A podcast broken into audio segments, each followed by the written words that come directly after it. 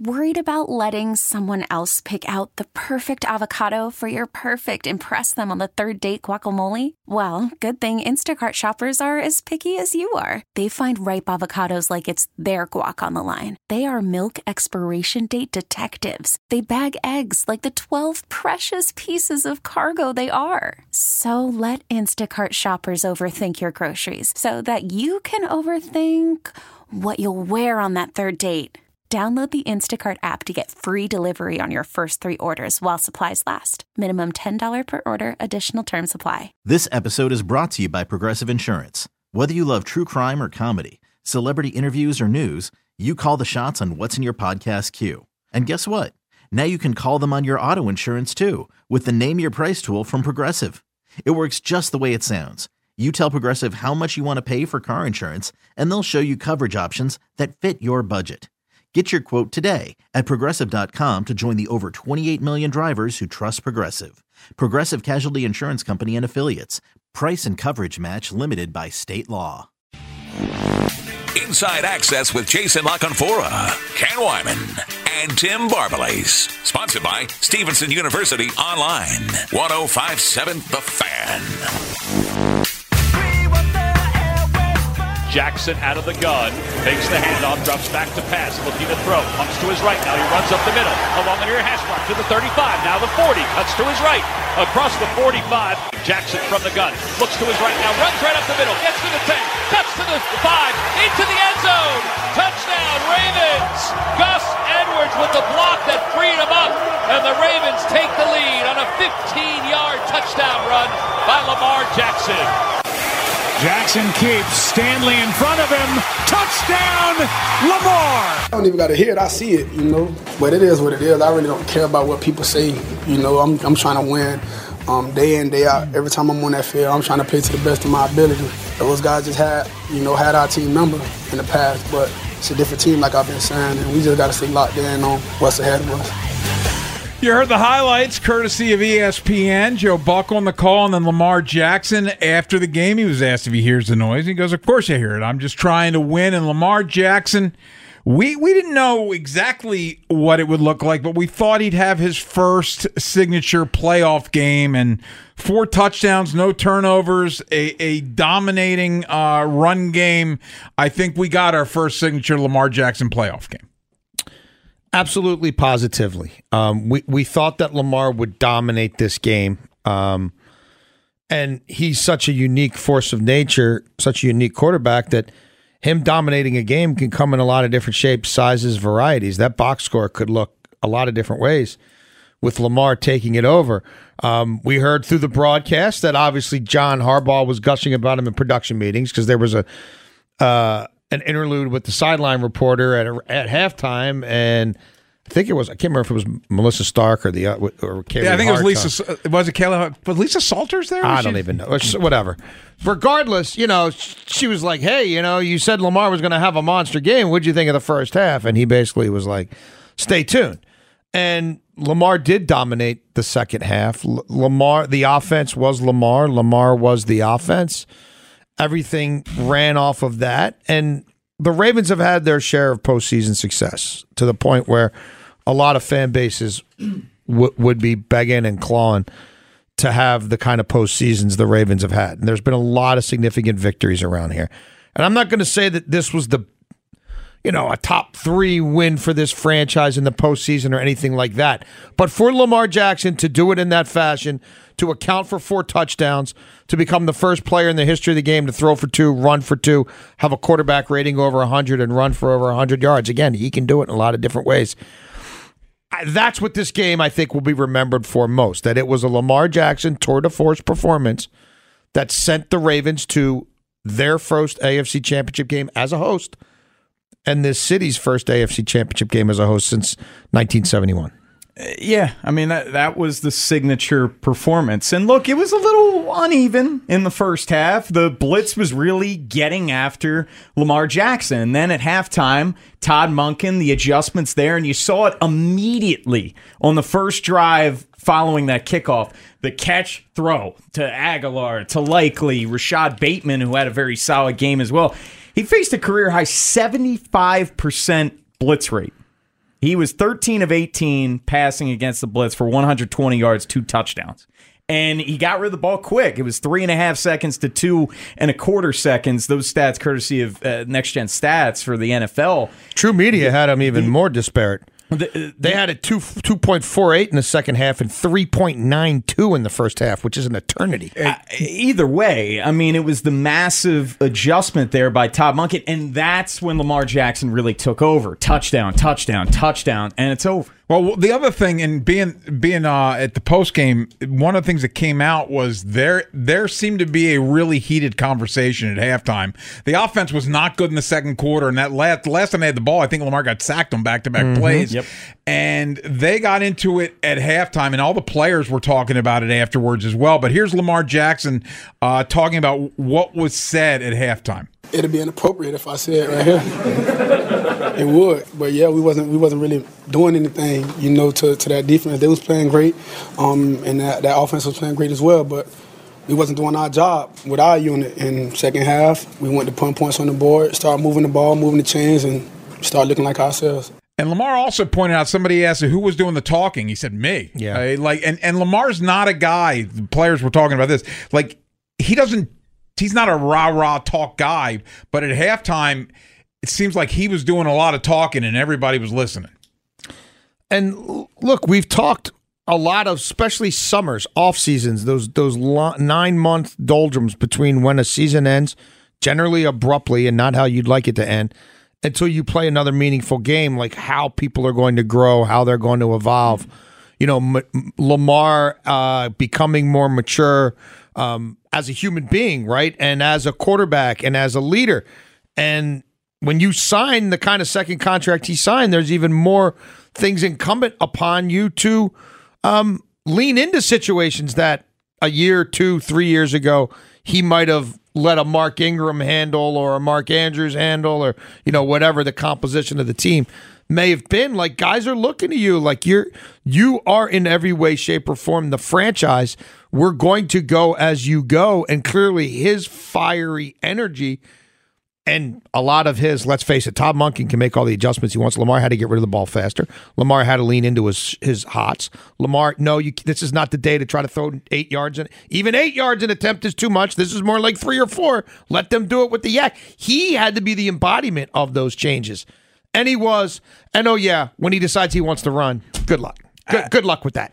I always go back to that quote from Marlon Humphrey month, month and a half ago, and he just echoed everything, saying ever since he signed this contract, he's seen a different Lamar Jackson. First guy in, last guy out, extra workouts, calling out players. Marlon said that he called out uh, uh, Marlon after a bad game. The defense was dominant in that first half, and Lamar was saying after the game, offense has to come to the party. I mean, offense has to show up because the defense is holding up their end of the bargain, and they did that and then some in the second half. Another thing is that, that comes out of this, and we've been talking about this all year. But when you've got stud coordinators, and they got them on both sides, and like we've talked, how many times, Jason, did we talk about Greg Roman not making adjustments?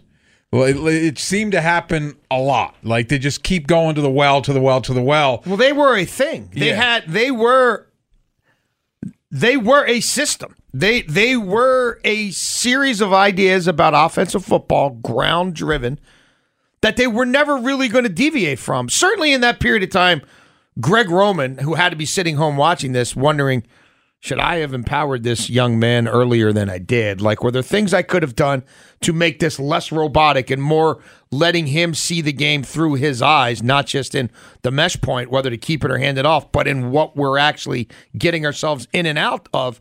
If I had done that, might I have saved my job? But there's also a lot of people out there who would say, you hired Greg Roman for a certain style of play. You ride that as long as you can. And then you ultimately end up moving off of it. And generally, when you move off of it, you go in a very different direction. Todd Monken has been a very different direction. We have a huge Victory Monday show, and man, we're loaded guest wise. Three thirty, Ravens Ring of Honor member. He was at the game on Saturday. Jamal Lewis joins the show. Four o'clock, Jonas Shaffer covers the Ravens for the Baltimore Banner. We'll get his thoughts on what he saw. Mark Viviano was there as well. Sports director WJZ Channel 13. Talk Ravens with him. Cordell Woodland was sitting right next to me. We'll get his thoughts on, on the game on Saturday. And this man won his first playoff game of his career on Saturday. Ta- uh, excuse me, guard Kevin Zeitler joins the show at 5:30. Yeah, look, huge show. Um, this is all football, all Festivus, all Ravens. We don't get these opportunities very often. And again, I'm about to turn 50, and what's going to happen on Sunday hasn't happened since I was negative three years old. So it's time to celebrate that. It's time to celebrate what they did on Sunday.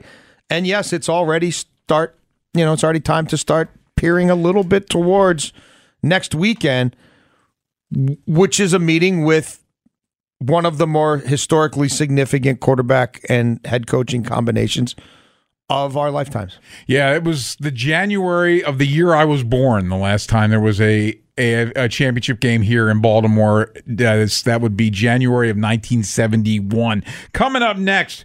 It wasn't just the offense in the second half. It was the defense the whole game. Mike Macdonald in his bag. We discuss next here on the fan. The purple and black playoff push. Jackson's going to get it all the way. Touchdown, Baltimore.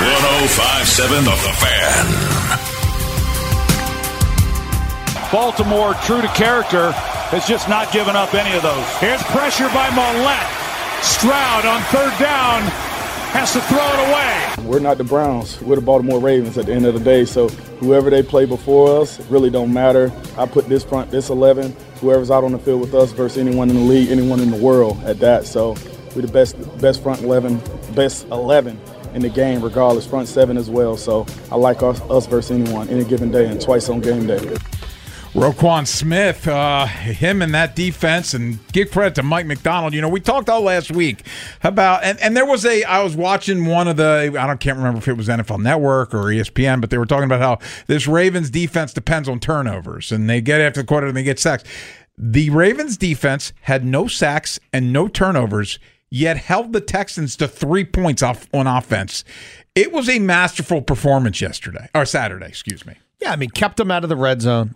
Um, they didn't never snap really, at the 25. There was one drive in a two minute drill at the end of the half, and that was it. He hit Collins a few times. That was it.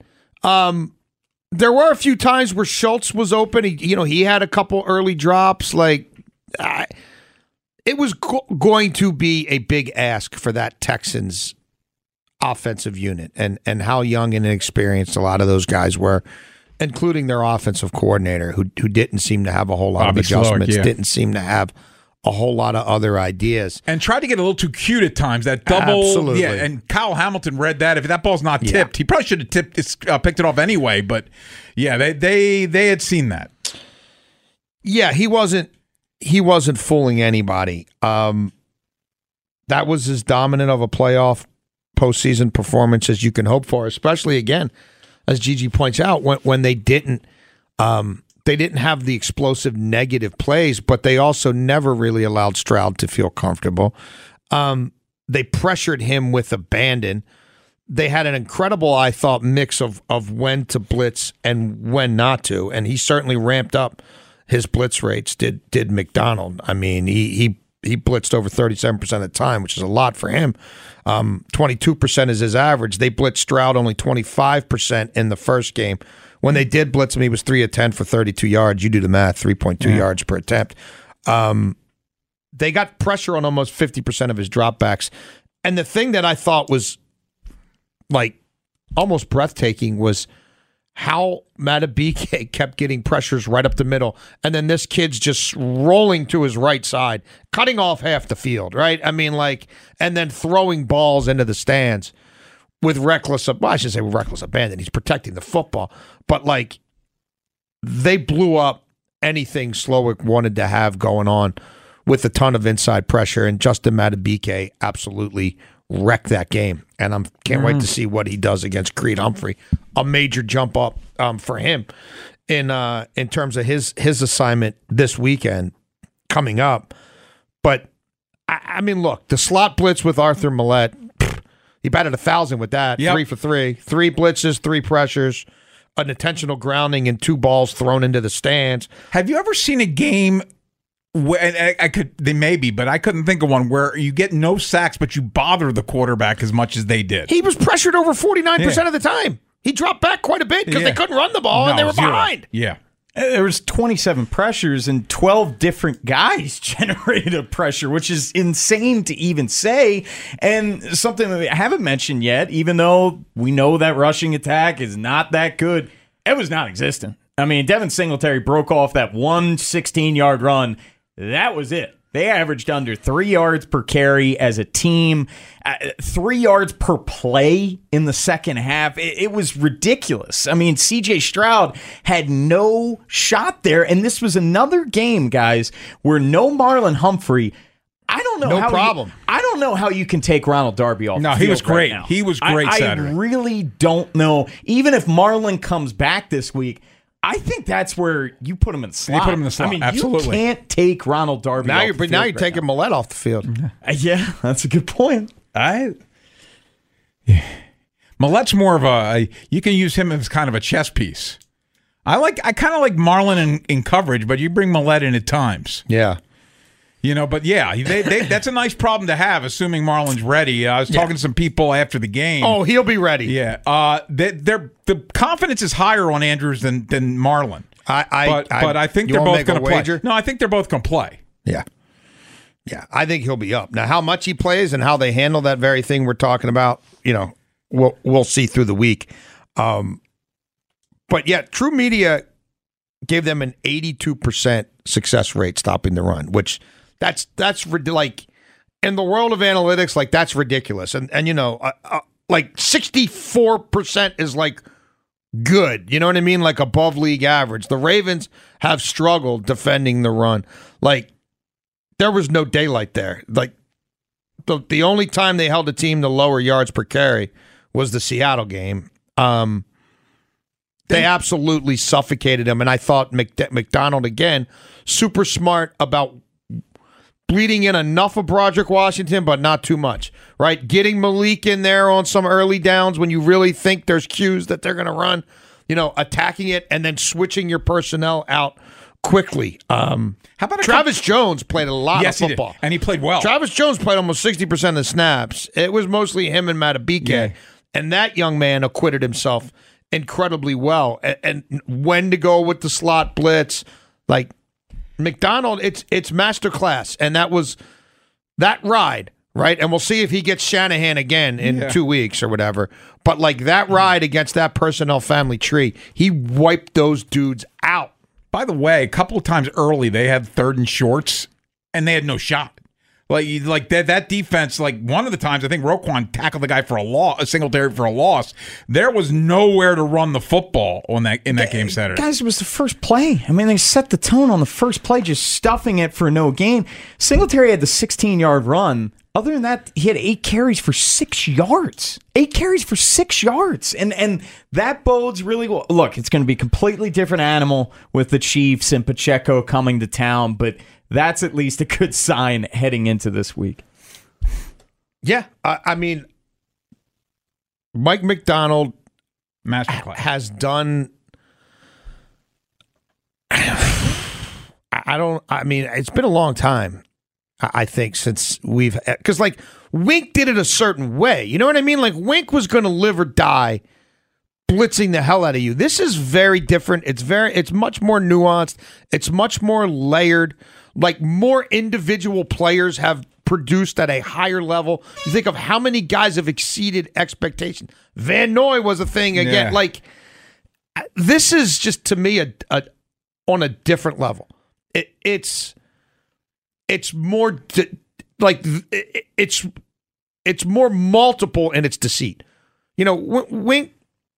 Okay, we got to figure out where the pressure's coming, but you know the pressure's pretty much always coming. There's going to be five. Is it going to be six? Is it going to be seven? Is it going to be eight?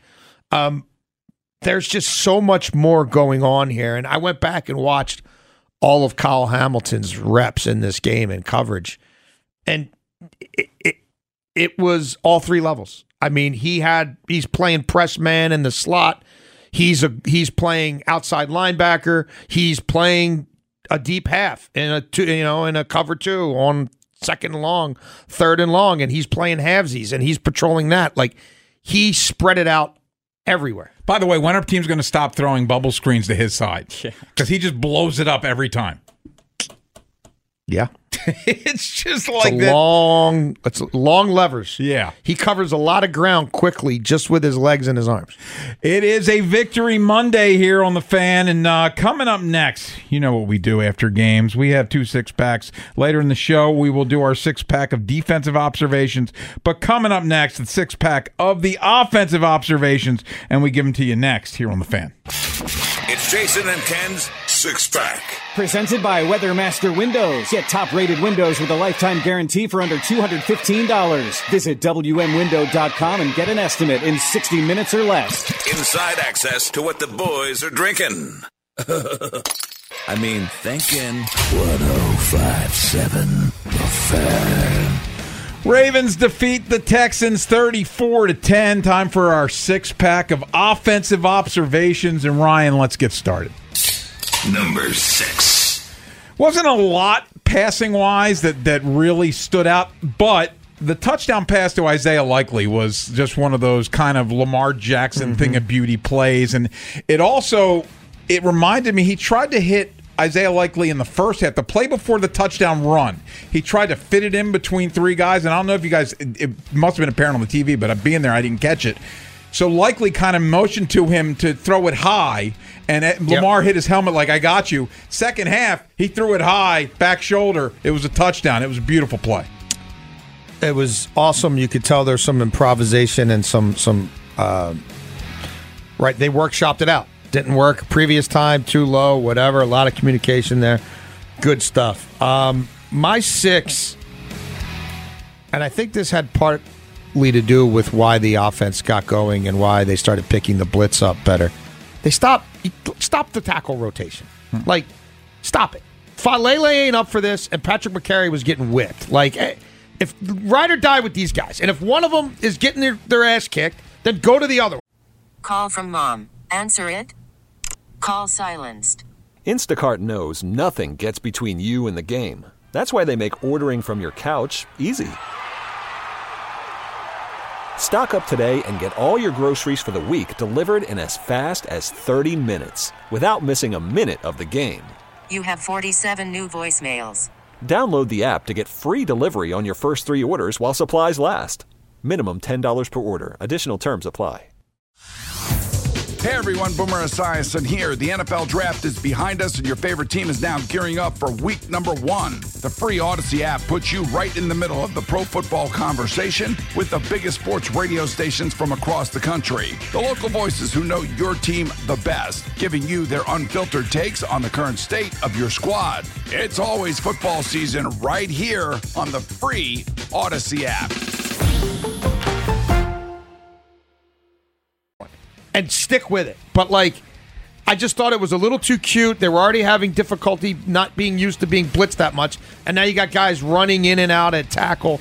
Um, I think they needed to simplify things. They needed to uh, kind of figure out that you know we're going to hit our hots. We're going to be smart. Lamar's going to get rid of the ball quickly, and I, I, I'm I'm done with it. Like, it, come on.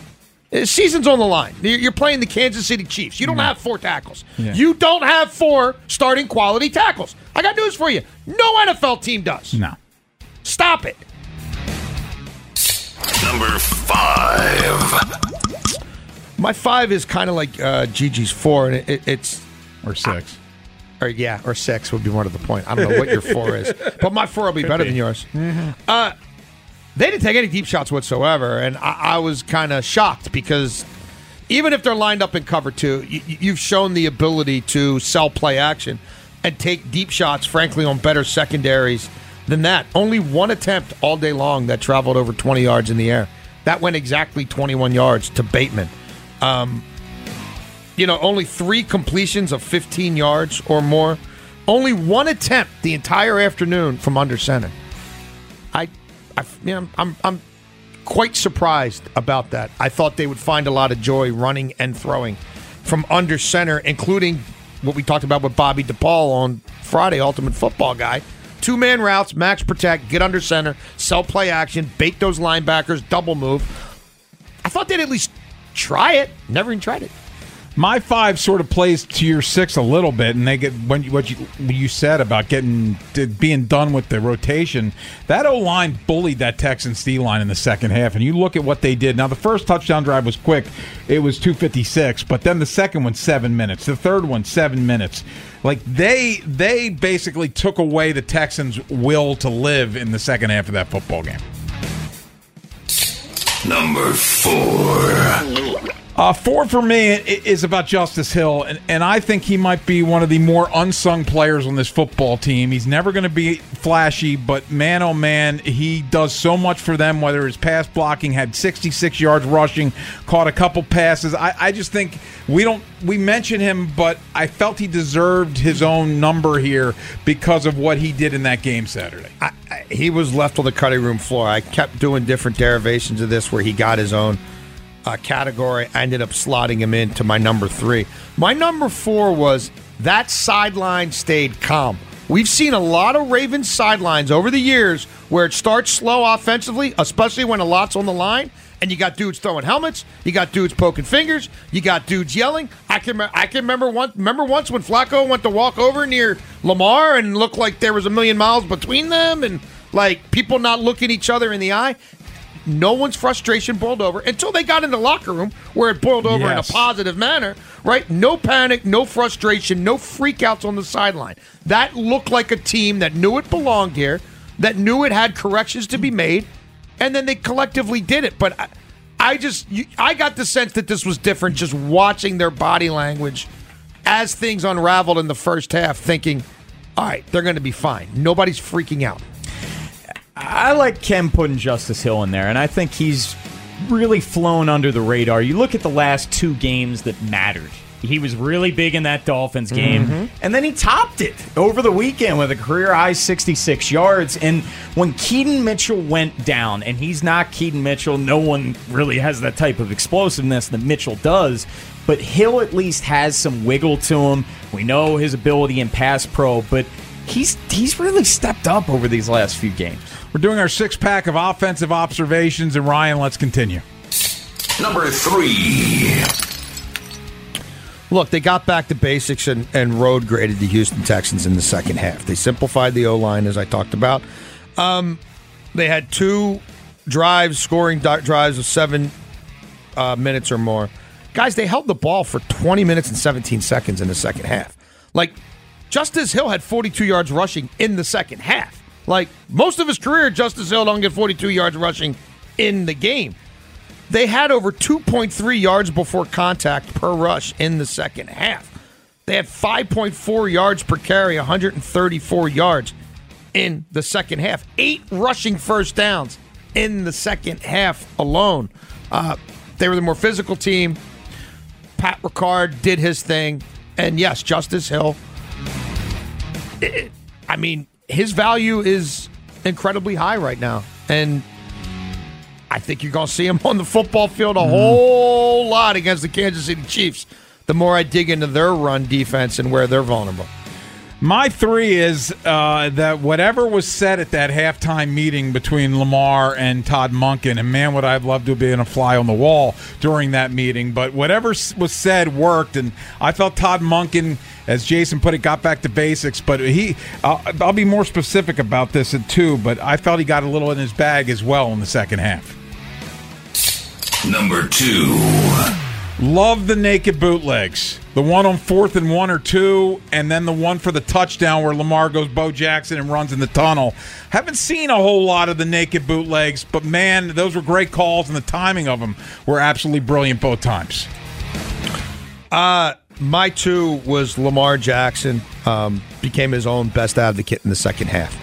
You, no one can make him throw the ball more quickly. He's got to. He's got to decide that you know what, this ain't the day that I'm going to be pushing it down the field. And to go from 7.7 yards per attempt in the first half to five seven in the second, the ball. He's he held the ball almost four seconds. A throw in the mm. first half, 2.48 in the second.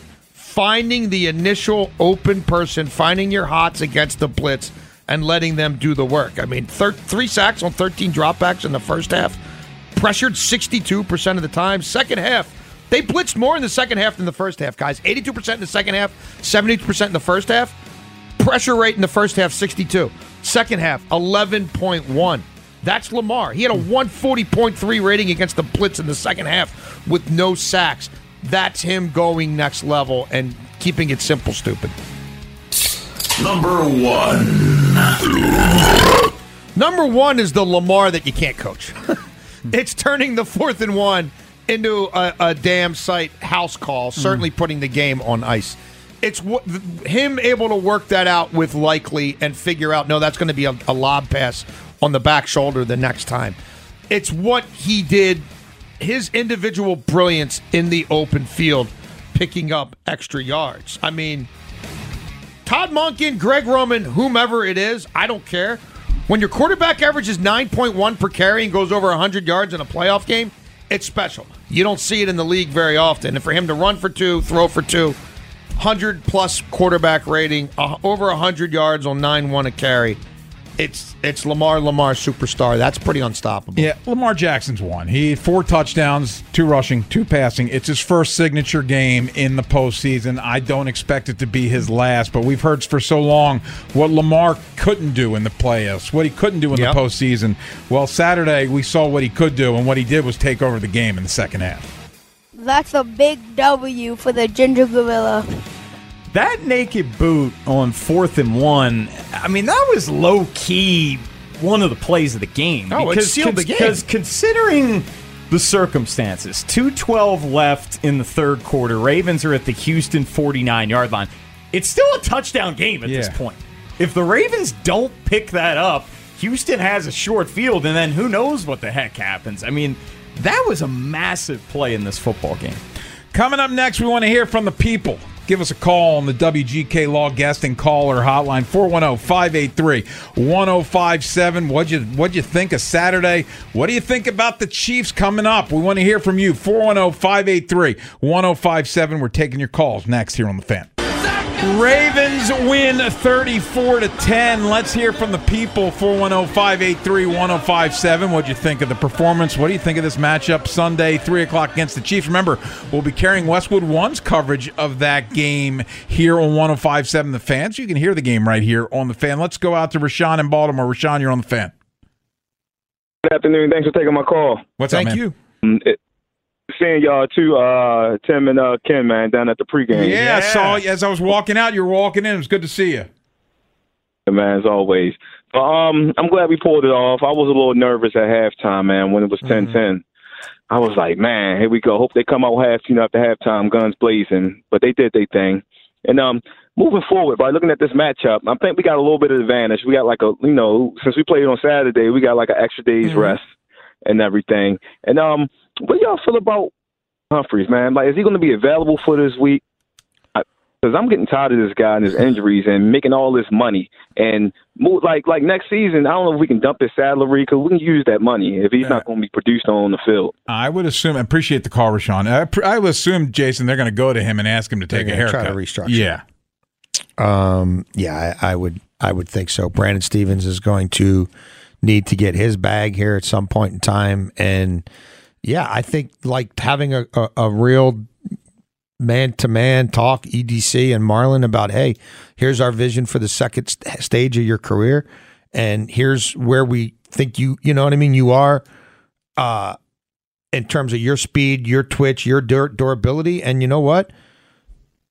maybe your longevity would get preserved in the slot. Now, there's part of me that says, man, it's real high traffic in there. Like, maybe not. But regardless, I, I, I think it's been headed in that direction Yeah. for a while. And that's probably where it needs to go.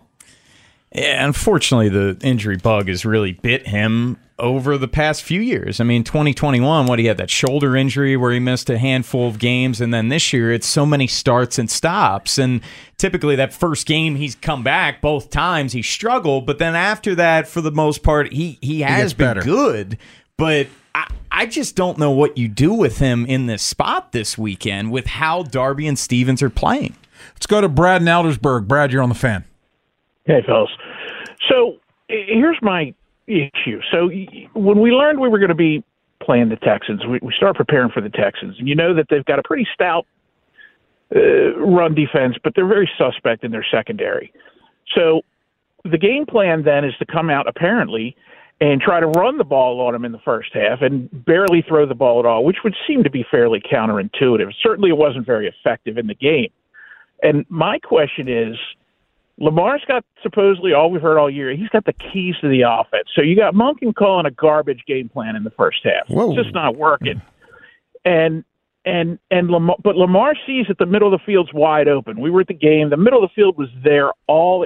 So why doesn't he turn the key and check off at the line, get out of whatever crap uh, Monken called, and start doing his thing? Why should he have to yell at anybody at halftime to get this thing going? I'll I mean, t- Brad, I'll say this: we we were actually having discussions in the press box in the second quarter that nobody was open. Like I, I'm, I'm, we're watching it, and we got a great view of what's going on there, and it, it was uh, weird. I, I do appreciate the call. Uh, it- yeah, like I don't know what was going on. I didn't like they tried to throw the ball, and I thought Lamar held on to it a little too much, but but it, there wasn't a whole lot. There wasn't guys open in the first half. That's where I'm with you too. I, I just think you didn't have the quick game in the first half, and then they went immediately to that in their first uh, possession after halftime. I think he was holding the ball a little too long, and uh, the Texans were able to get after him. I mean, they were I don't think he the heck out of didn't him. want to take shots. Um, I'm again one ball traveled over 20 yards in the air the entire game. Hmm. One attempt from under center. Like there were things schematically that surprised me, but part of the reason none of that happened is because in the second half all they had to do was run the ball. Yeah. And if all you have to do is run the ball and complete, you know, an RPO here and a quick hitter there and beat the blitz there, like I I can't get up in arms about it. I think it's going to take more than that to beat the Kansas City Chiefs. So the Kansas City Chiefs are vulnerable on the ground. Yeah. But uh, And they I- showed I that think they're going night. to have to have, you know, more than three passes between 15 and 21 yards. That was it. 15, 19, 21. That's their three longest passing plays. Like, it's going to take more than that against the Chiefs. Um, and how they go about doing it remains to be seen. I still think getting under center a little more is the way to go. Let's go out to Brandon in Baltimore. Brandon, you're on the fan. Good afternoon, guys. Thank you for taking my call. Thank I you will for save calling. it for an- another day of how much I love your guys' show. Now, Oh, thank you. I'm not not worried about the Chiefs coming in at all. Really? Uh, I, no, I would say about week seven or eight. When I looked at this team and I looked at our schedule and I looked at all of the teams that we had to either go on the road and beat or they came to Baltimore, we beat them, and they were the best teams in the league. And we took care of every last one of them. So, um, in my opinion, I think that we are the best team in football. And I think that um, if we come out, we play our game, we do not turn the ball over, I think we're going to win. Um, and I don't think it's going to be close. Um, I look at the Chiefs, and obviously they're not the Chiefs of four or five years ago or whatever. And I just think they're right for the picking as far as their offense. And then I look at, um, and I listen to what Jason was saying, and this, I definitely agree. But Baltimore defensively is not Buffalo. No. So I don't think that the Chiefs are going to be able to come out there and go straight up and down the field all night long on us like we did, like I'm sorry, like they did Buffalo. And um, if you, not saying you guys, but this is in general, we look at this schedule and we look at what this team accomplished and against who they accomplished, they should be favorite. And I think three points is disrespectful. I'll hang up and I'll listen to you guys off air. And uh, thank you for taking my call. Appreciate. I think part of the spread is the respect the Chiefs get because this is their sixth straight AFC Championship game, and Patrick Mahomes is 13 and 3 in the Yeah, playoffs. He's yeah. played a season against the best of the Yeah, best. Yeah, I, I He's think 13 and 3. I think that they, they earned the respect. That's why the spread is where the spread is. That Yeah. said, I do think I was having a discussion with somebody last night. I thought that you, to me, some of the Chiefs' offense, you have to credit to the fact that the Bills' defense is just not only weren't they great to start with, but they're banged up to hell. And they were they were able to move the football against that team. I don't think it's going to be the same su- Sunday. The, the key to this game for me is Pacheco. If the Ravens can bottle him up, and if Mahomes has to drop back 35, 40 times in this game, I really like their chances, considering the weapons or lack thereof that the Chiefs have. I'm just going to say this. Since week 13, the Kansas City Chiefs run the ball up the middle 47.2% of the That's a time. concern. Far and away. Far and away. The most of any team, in, like far and away the most. Half the time they Yeah. run the ball, they run it up the gut. They're 11th in EPA, doing it since week 13. The Baltimore Ravens runs up the middle all year. No bueno, guys. No bueno. 4.7 to carry, 30th. 26th in EPA defending runs up the middle. Like, You want to go to the left side, 4.6 a carry they give up, right? You want to go to draws, 7.3. Like, we know pitch plays are a problem. They're dead last defending pitch plays. They pitch it out to Pacheco. They pitch it out to, to Edwards-Helaire. Like, that offensive line ain't so great pass protecting, they can move people. Like, they can move people on the ground. And yeah, Their interior O line with uh, Creed Creed uh, Creed Humphrey Creed Humphrey and and Joe Thuney is very good. Thuney may not banged play in this game. He's got a pec injury. Uh, he's supposed to have an MRI today, but it sounds like it might be a challenge for him to play in this game. Look, they've changed their identity. They're in 13 personnel with big bodies almost 25% of the time in the playoffs. This is something they did 7% of the time in the regular season. When they do it, they average 5.5 per carry. Like, he's going to force the Ravens out of their. He's going to try to do what McVay did. Hmm. He's going to come out.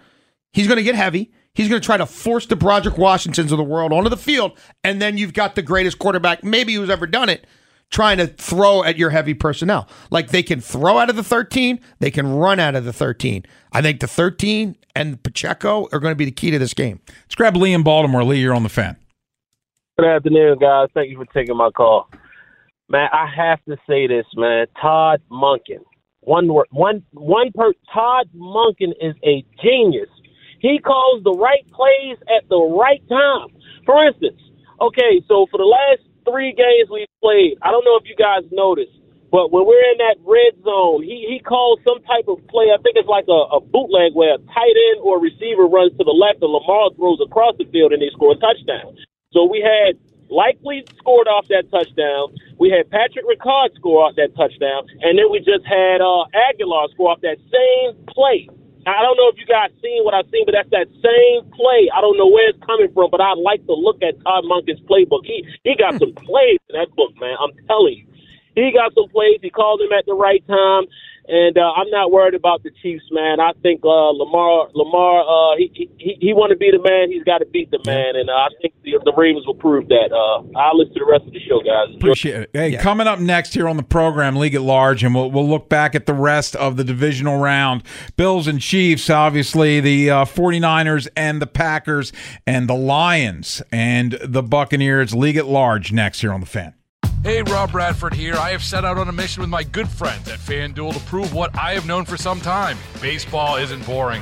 Now I have a daily podcast to prove it with some of the most notable people in the baseball world screaming baseball isn't boring from the mountaintops or at least agreeing to come on our show. Players, managers, GMs, and yes, even the commissioner of baseball, Rob Manfred. It has been a constant wave of baseball's most powerful voices. So join the revolution, subscribe, and soak in Baseball Isn't Boring. Listen on your Audacy app or wherever you get your podcast. You'll be glad you did.